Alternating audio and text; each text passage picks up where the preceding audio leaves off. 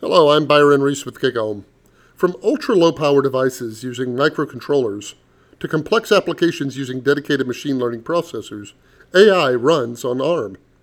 The AI revolution will transform every aspect of our future, driven by disruptors like ARM and the bright minds featured on this Voices in AI podcast. Enjoy! This is Voices in AI brought to you by GigaOM. I'm Byron Reese. Today, my guest is Jem Davies. He is a VP and a fellow and the GM of the machine learning group at ARM.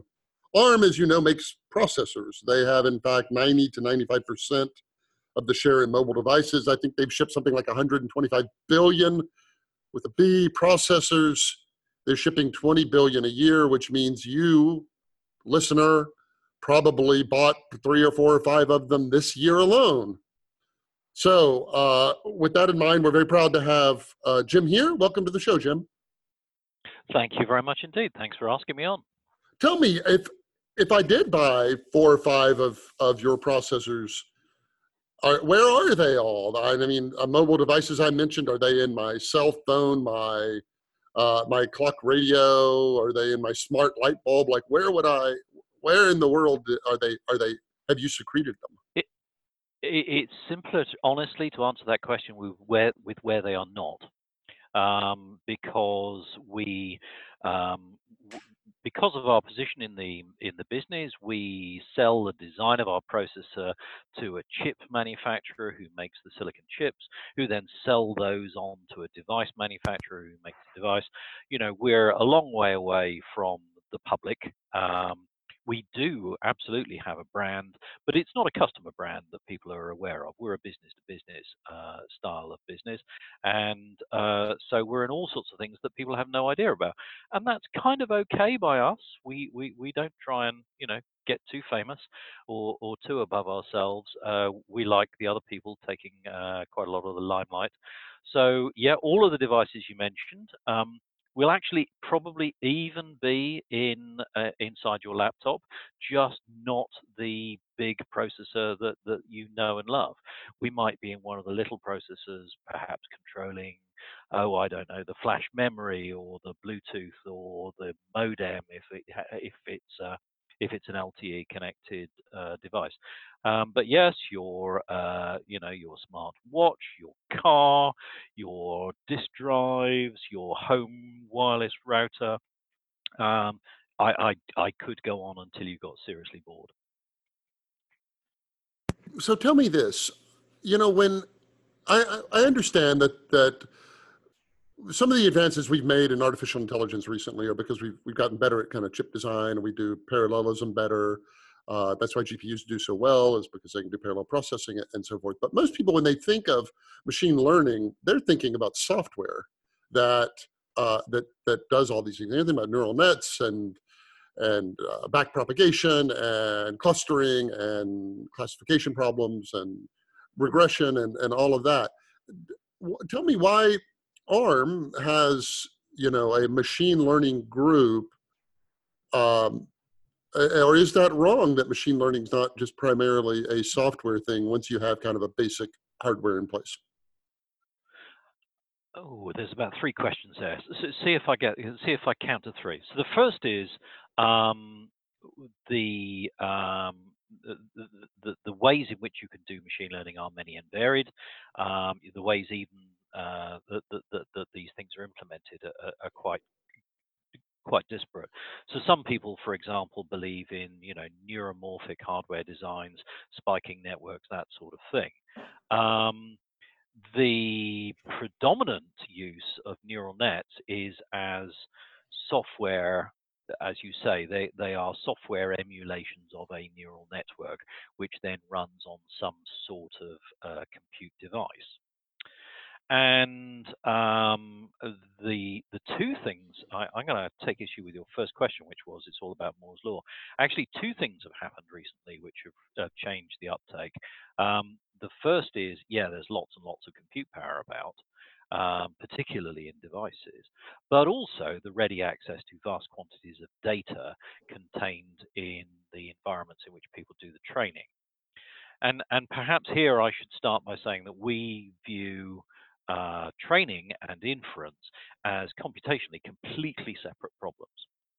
And so what we do at ARM is, you know, we do computing. And what does computing get done on? It gets done on processors, so we design processors. And we try to understand, to analyze, performance analyze, measure bottlenecks, etc., the way in which a particular compute workload runs on a processor. So, for example, um, originally we didn't make GPUs, graphics processors, but along comes a time in which everybody needs a certain amount of graphics performance. And whilst it is just, it is a digital world, it is all just ones and zeros, you would never do graphics on a CPU. It just makes sense because of the performance and the efficiency requirements. So we're all the time analyzing these workloads and saying, well, what can we do to make our general purpose CPUs better at executing these workloads? Or what is the point at which we feel that the benefits of producing a domain specific processor outweigh the uh, disadvantages? So with graphics, it's obvious, you know, along comes programmable graphics and they say, right, we absolutely need a special purpose processor to do this. Video was an interesting case in point, digital video. Um, at uh, MPEG-2 with VGA resolution, not very high frame rate. Actually, you can do that on a CPU, particularly decode. Along comes the newer standards, much higher resolution, much higher frame rate, and suddenly you go, oh, there's no way we can do this on a CPU. It's just too hard, it takes too much power, um, produces too much heat. So we produced a special purpose video processor, which does encode and decode of the, the modern standards so for us, in that regard, machine learning neural network processors um, are, in a sense, just the latest workload. Now, when I say just, you could hear, you, you, know, you could hear me wave my hands around and put inverted commas around it, because we believe that it is a genuinely once in a generation inflection in computing. And the reason for that is practically every time somebody takes a classical method and says, oh, I wonder what happens if I tried doing this using some sort of machine learning algorithm instead, they get better results. And so if you think of a sort of pie chart and say, well, the total number of compute cycles spent is 100%, what slice of that pie is spent executing machine learning? then we see the slice of the pie that gets spent executing machine learning workloads, particularly inference, uh, to be growing and growing and growing, and we think it will be a very significant fraction in a few years' time. And one of the things, as I said, that that 125 billion chips is all of these devices at the edge. Um, eh, yes, there are people doing machine learning today in data centers, and typically training is done next to these vast quantities of training data, um, which tends to exist in hyperscale data centers. Um, but the inference uh, of the machine learning is most useful when done right next to the test data. And if, for example, you're trying to recognize things in video, you know, uh, computer vision or something like that, the chances are that camera is out there in the wild. It's not actually in directly connected to your hyperscale data center. And so we see an absolute explosion of machine learning inference moving to the edge. And th there's very sound reasons for that. Um, yes, it's next to the data that you're trying to test, but it's it's the laws of economics, it's the laws of physics, and the laws of the land. Um, physics says there isn't enough bandwidth in the world to transmit your video image up to Seattle and have it interpreted and then send the results back. You would physically break the internet. It, there just isn't enough bandwidth. Um, and there's and there's cost implications with that as well as as well as the uh, power costs. The cost implications are huge. Google themselves said if everybody used their Android voice assistant for three minutes per day, then they would have to double the number of data centers they owned. I mean that's That's huge. That is a lot of money. Um, and you know we're used to user experience latency issues, which obviously would come into play. But at the point at which you're saying, well, actually, rather than identifying the picture of the greater spotted woodpecker um, on my cell phone, I'm actually trying to identify a pedestrian in front of a fast-moving car. That latency issue suddenly becomes a critical reliability issue, and you, you really don't want to be doing it, sending it remotely. And then finally, privacy and security, the laws of the land. People are becoming increasingly reluctant to have their personal data um, spread all over the internet, and, and rightly so.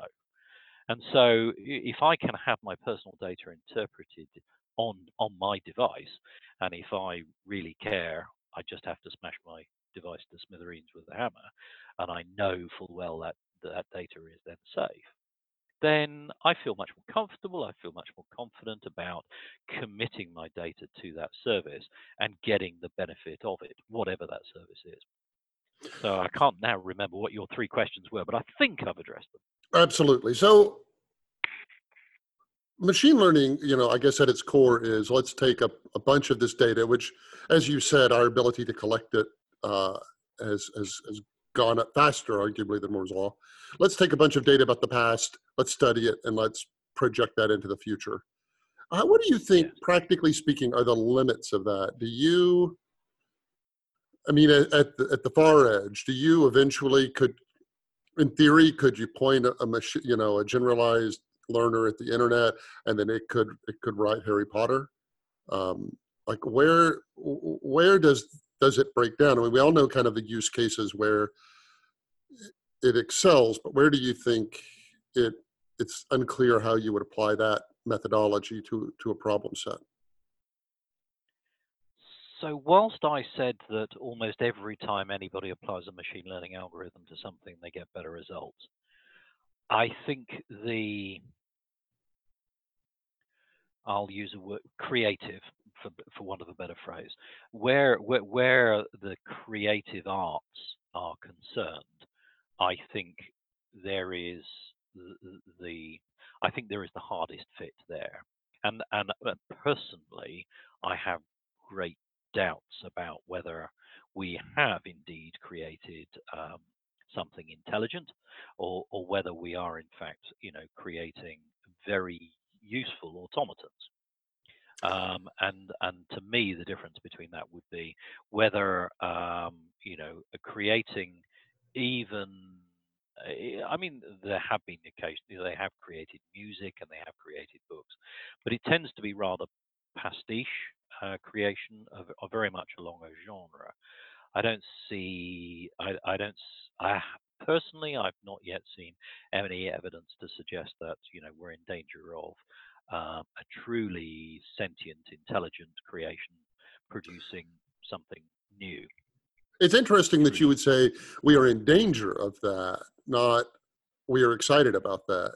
So you you oh sorry that no no no that that is that is just my yeah, my vocabulary. Fair enough. I'm, I'm so not in general very afraid of these things. Fair enough. So I, I would tend to agree with you about creativity, but let me take let me take uh, uh, what it, what I would argue. I mean, and I agree. When when you can you can study Bach and make something that sounds passably like it, you can you can auto generate sports stories and all of that. And and I don't think any of it, but makes the grade as being quote creative. And and that's of course a, challenge because not only is intelligence not doesn't have a consensus defi- definition, but creativity even less so.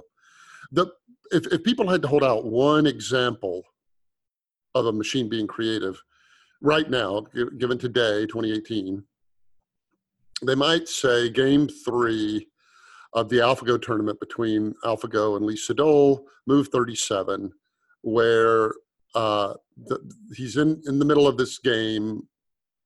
The computer makes move 37, and all the live commentators are like, "What?"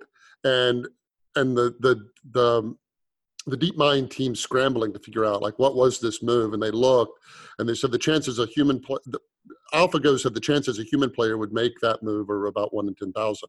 So it was clearly not a not a move that was a, a human would have made. And then as they've taken that system and trained it on itself to play itself in games over and over, and it plays things like chess, it's now described as its moves are described as alien chess because they're not trained on, on human moves. Would you say, without necessarily knowing a lot of the particulars, would you say that is nascent creativity or is that something that simply looks like creativity? It's emulated creativity, but it isn't really creativity. Or, or is there a difference between those two ideas?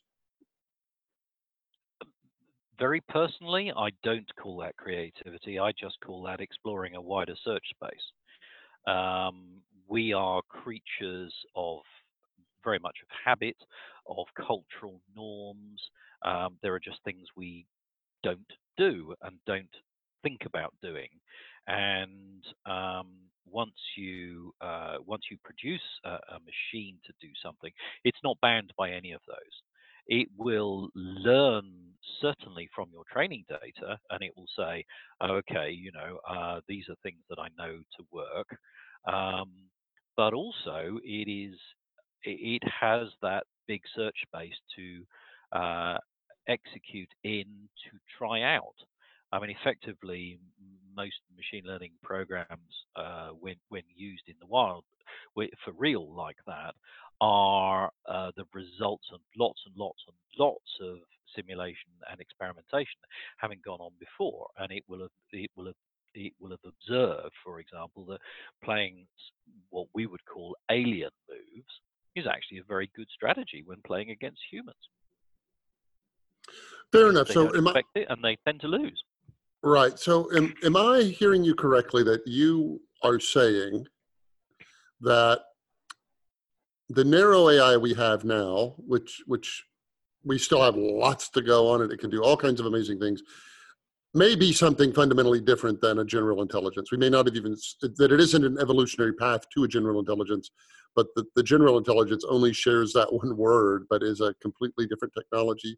Am I am I hearing that correctly or not? Yes, I think you're largely hearing it correctly. As for someone who makes a living out of predicting technological strategy, I'm actually rather conservative as to how far out I make predictions. And people who talk knowledgeably about what will happen in, you know, 10, 20 years' time, I think on the whole um, are either braver, more cleverer, or, um, or, or, or making it up than I am. Because I think we can see a path to from where we are today to really quite amazing things, but I wouldn't classify them as true intelligence or truly creative. So, one concern that you know, so you're building all these chips and they're going in all these devices, and we we've had kind of this duel between uh, you know the, the, the people who the, the, black hats and white hats in the computer world of making viruses and attacking things. And then they, they find a vulnerability and then it's patched and then they find another one and then that's countered and so forth. There's a broad concern that the kind of iot devices that we're embedding for instance your chips in aren't upgradable. And so that when a uh, and, and they're manufactured in great numbers. And so when a vulnerability is found there's no counter to it uh, that you know, like how on your on your worrio meter, how high does that rate, and is that an intractable problem, and how might it be solved in the future? Security in end in in end devices is something that ARM um, has has taken very seriously, and we we published a security manifesto last year um, where you know being able to upgrade things and, and download the latest security fixes and so on was was was a part of. So we we we do care about this. Um, it's a problem that exists whether or not we put machine learning intelligence, uh, machine learning capabilities into those end devices. I mean, the biggest problem probably for most people's homes at the moment is their broadband router. Sorry, router. American audience. um, and uh, that's you know that's got no ML capability in it. It's just routing packets, um, and so uh, it's a problem we need to address, come what may. The addition of machine learning capabilities in uh, these and other devices actually, I think, gives us the possibility for considerably more safety and security because it, it, a machine learning program can be trained to spot anomalous activity.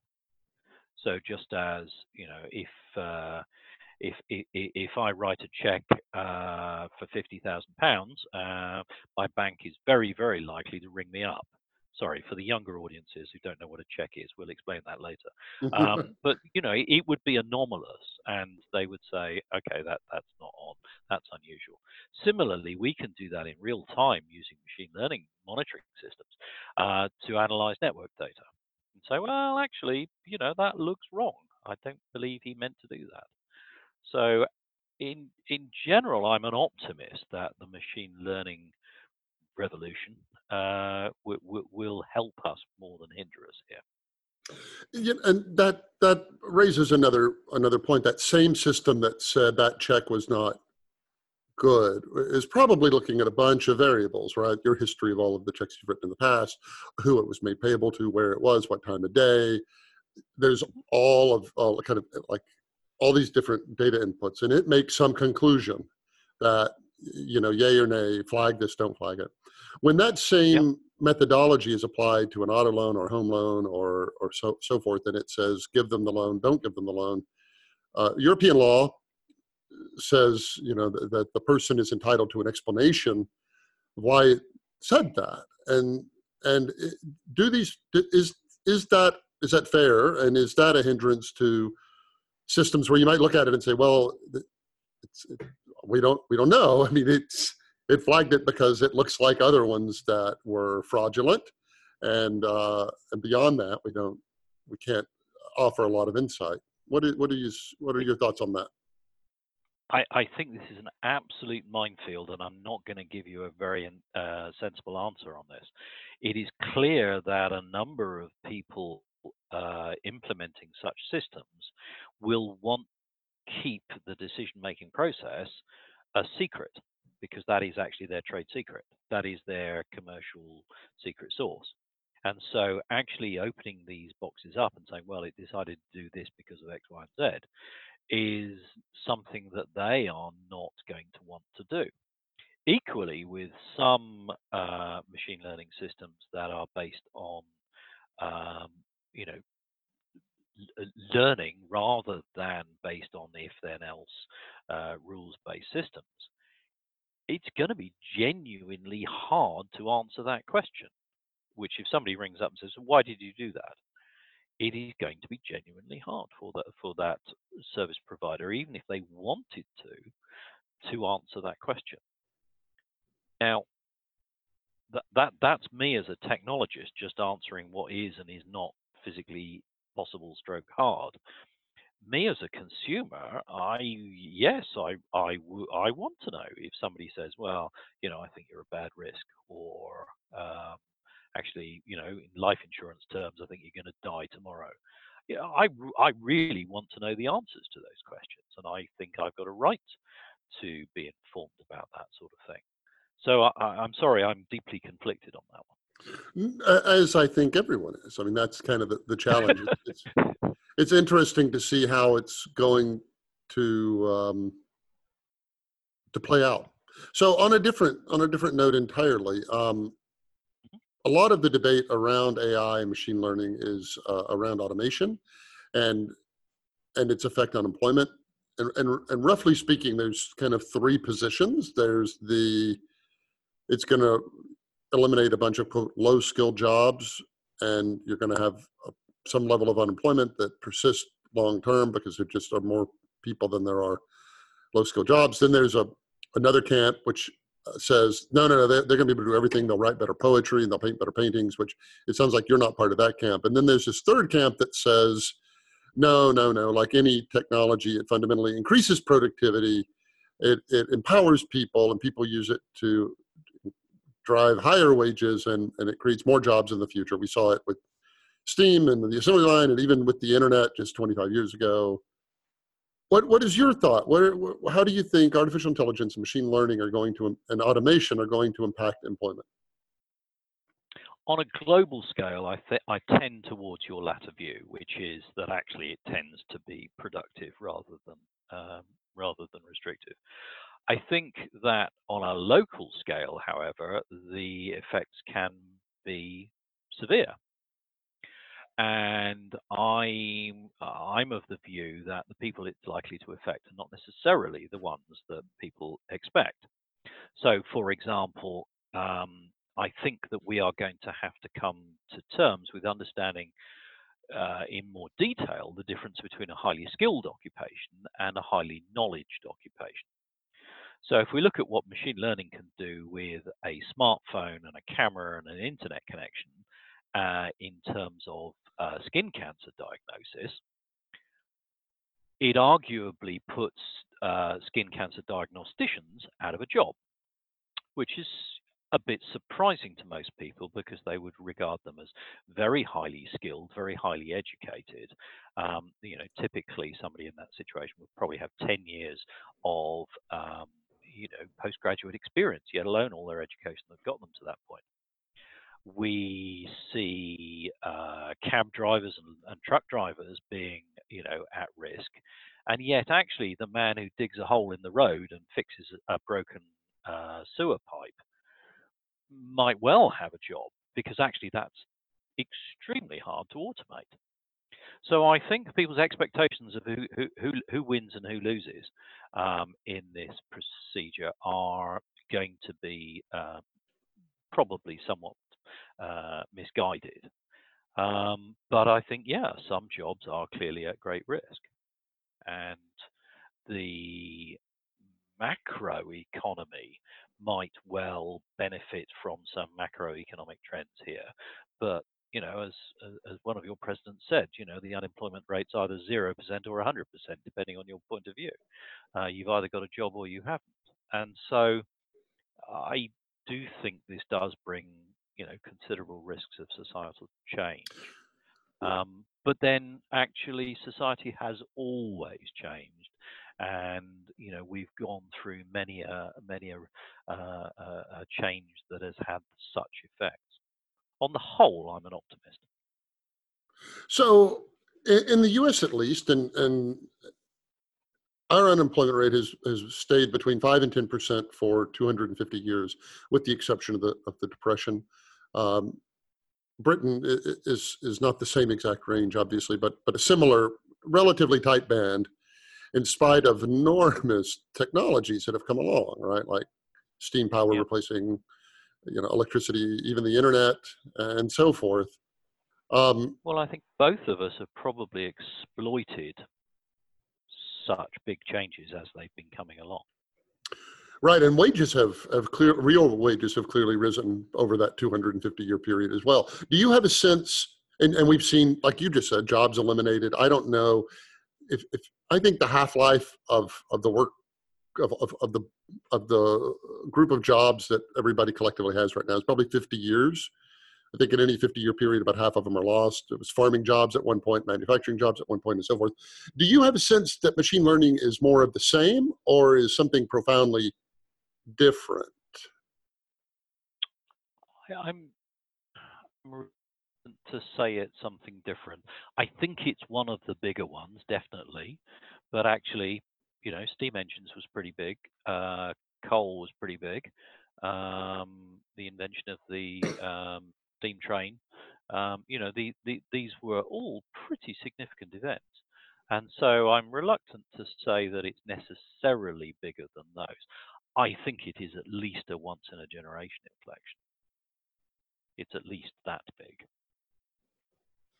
And let's talk a little bit about about human ability versus machines. And and I want to so let me let me set you up with the with the problem, which is if you take a million photos of a cat and a million photos of a dog, and you train the machine learning thing, it gets reliable at at, at telling the difference between the two. And then the narrative goes, and yet interestingly, a person can be trained on on a sample size of one thing you make some whimsical stuffed animal of some creature that doesn't exist. You show it to a person and say, find it in all these photos, and they find it if it's frozen in a block of ice or covered in chocolate syrup or or half torn or what have you. And the normal explanation for that is well, that's transfer learning, and, and humans have a lifetime of experience with other things that are torn or covered in substances and so forth, and they're able to, therefore, uh, transfer that learning and, and so forth. And I used to be fine with that, but recently, you know, I got to thinking about children, and you could show a child not a million cats, but a dozen cats, or however many they're likely to encounter in their life up until age five. And then you can be out for a walk with them, and you see one of those Manx cats, and they say, "Look, a cat with no tail," even though they've never been, you know, that there's this class Yeah. of things cats, and now they all have tails, and that's a cat with no tail. How do you think humans are doing that? Is that innate or instinctual or or what? And that should be a level we can get machines to, under your view, isn't it? Well, um, on the one hand, I'll, I'll, I'll say that a profound area of research which is uh, proving to produce huge results is um, uh, uh, is the way in which we can now train neural networks using much smaller sets of data. Um, there's a whole field of research working uh, going on there, which is proving to be very productive. On the, against that, I'll advance you that we have no idea how that child learns, and so I I refuse to speculate about the difference between A and B when I've actually no understanding of A. Um, and, and and I don't wish to be difficult about this, but you know, ne- neuroscientists, um, applied psychologists combined, you know, that that there is some deep understanding of uh, biochemistry at the synapse level, um, and you know, we can we can extrapolate some broad observed behaviors which uh, make it appear as though we know how people learn. Um, but there are enough counterexamples to show that we simply don't understand this properly. Um, ne- neuroscience is, is, is being researched and developed just as quickly as machine learning, and um, you know they need to make a lot of progress about understanding how the, the brain works in reality.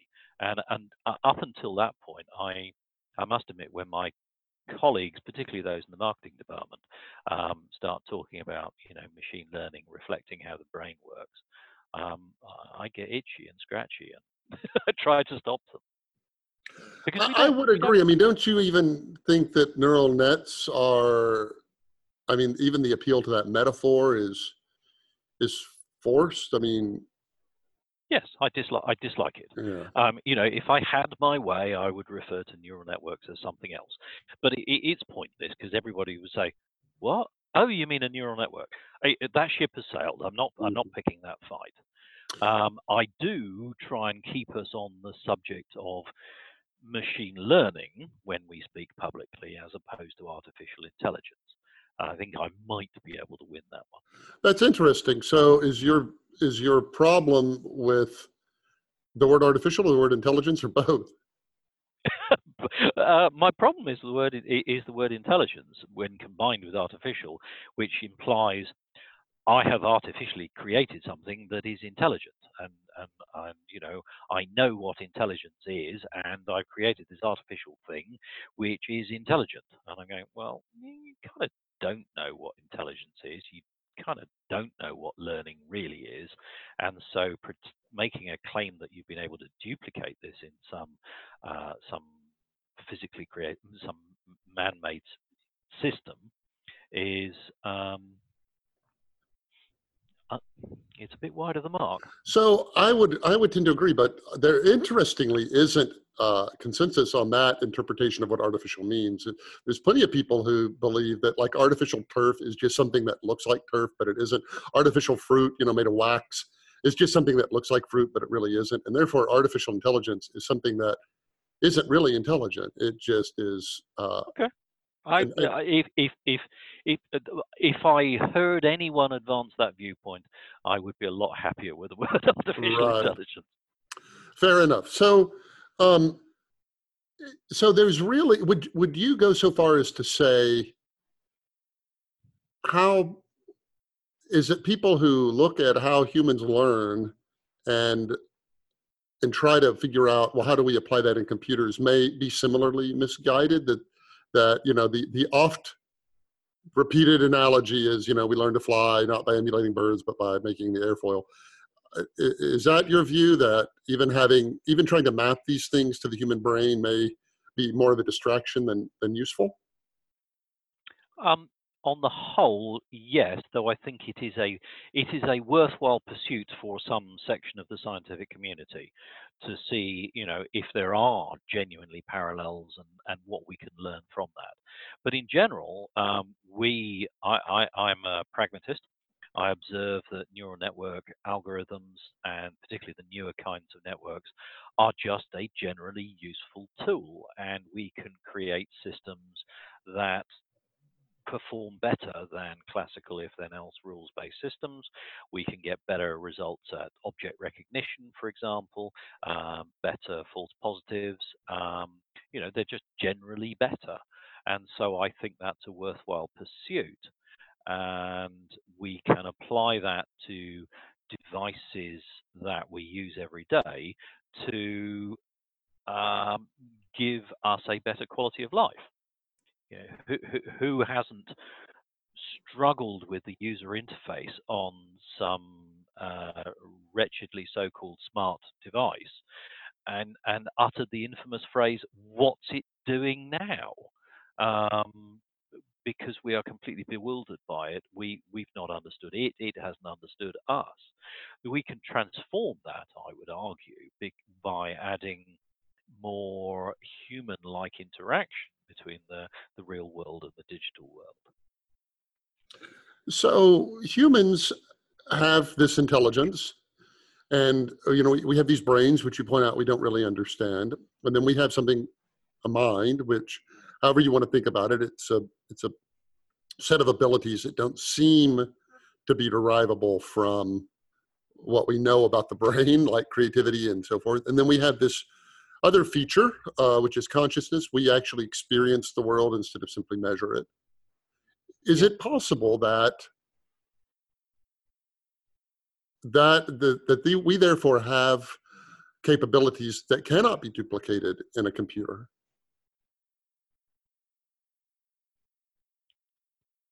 I think so, yes. Until somebody shows me some evidence to the contrary, that's probably going to be my position. And we are um, we are capable of holding ethical, moral um, beliefs that are um, that are at variance often with our learning of the way things work in the world.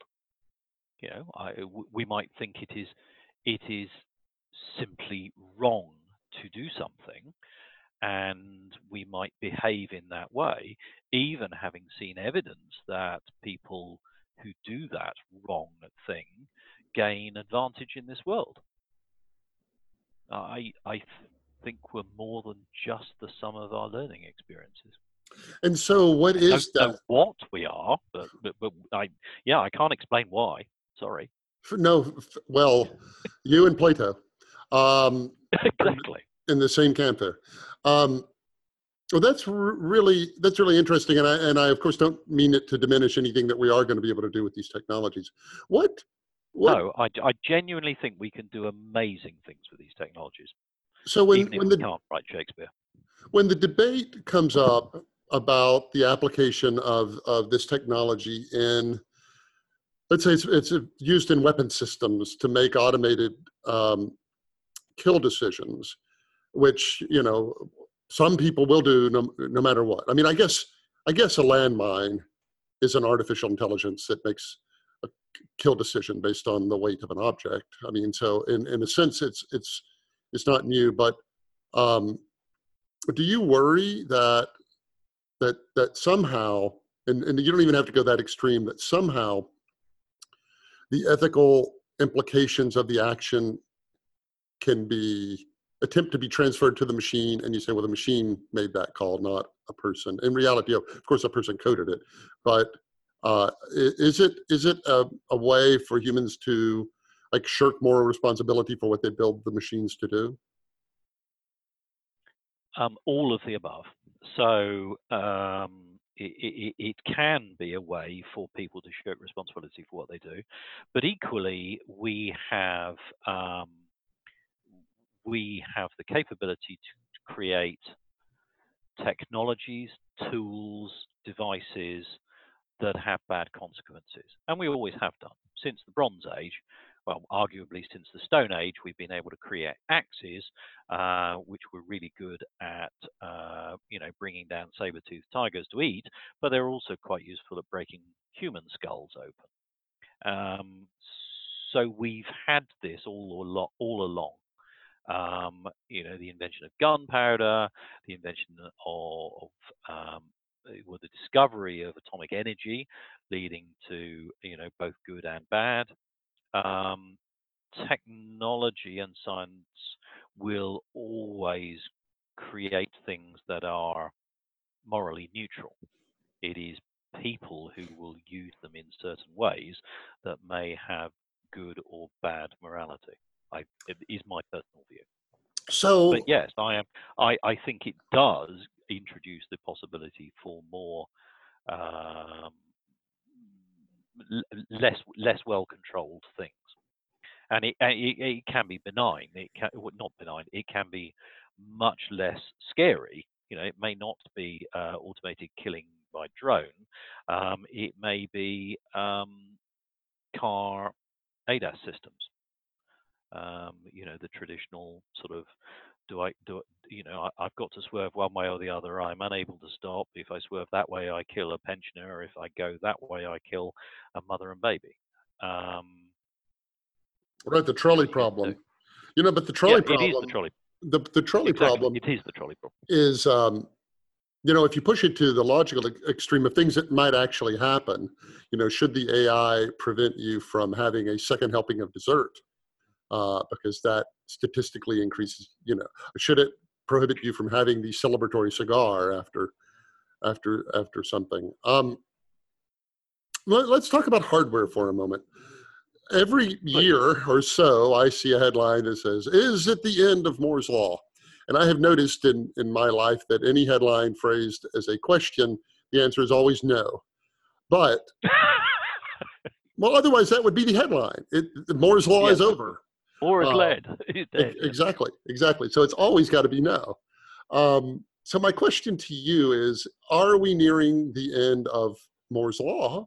And part B of the same question is: What are physical constraints?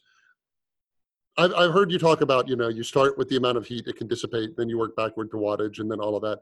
What are the the fundamental physical laws that you're running up against as we make better, smaller, faster, lower powered chips? Um, so in, in, in Moore's law is of course not what most people think it was. He didn't actually say most of the things that um, most people have attributed to him. But and, and in some sense it it is dead already. But in a wider applicability sense, we are finding ways to get more and more. If you sort of defocus the question and and, and, and step out to further altitude, um, we are finding ways to get more and more capabilities out of the same area of silicon year on year. And the introduction of, of domain specific processors like machine learning processors is is very much a feature of of of that. You know, so you know, I can get done in my machine learning processor at, at, two square millimeters what it might take, you know, 40 square millimeters of some other type of processor. So um, all all of uh, technology development has always been along those lines, where we can find a more efficient way to do something. We we generally do, and there are generally useful benefits either uh, in terms of use cases that people want to pay for, or in terms of economies where it's actually cheaper to to it, it's a cheaper way of providing a particular piece of functionality. Um, so in that regard, I'm optimistic. If you were talking to one of my colleagues who works very much on the future of silicon um, silicon processes, he'd probably be much more bleak about it, saying, "Oh, this is getting really, really hard, and it's indistinguishable from science fiction. I can count the number of atoms on a on a transistor now, and that's all going to end in tears." And then you say, well, okay, maybe silicon gets replaced by something else. Maybe it's quantum computing. Maybe it's photonics. Um, there are often technologies in the wings waiting to supplant, you know, a technology that's run out of steam. So your point taken about the misunderstanding of Moore's law, but but Kurzweil's broader observation that there's a power curve, an exponential curve about the cost to do some number of calculations that he believes uh, has been going on for 130 years across five technologies. It started with uh, mechanical computers, then to then to relays, then to tubes, then to transistors, and then to the, yep. the processors we have today. Do you accept some variant of that that somehow on a predictable basis our power the, the power of computers as an abstraction is doubling? Um, maybe not doubling every whatever it used to be 18 months or something like that.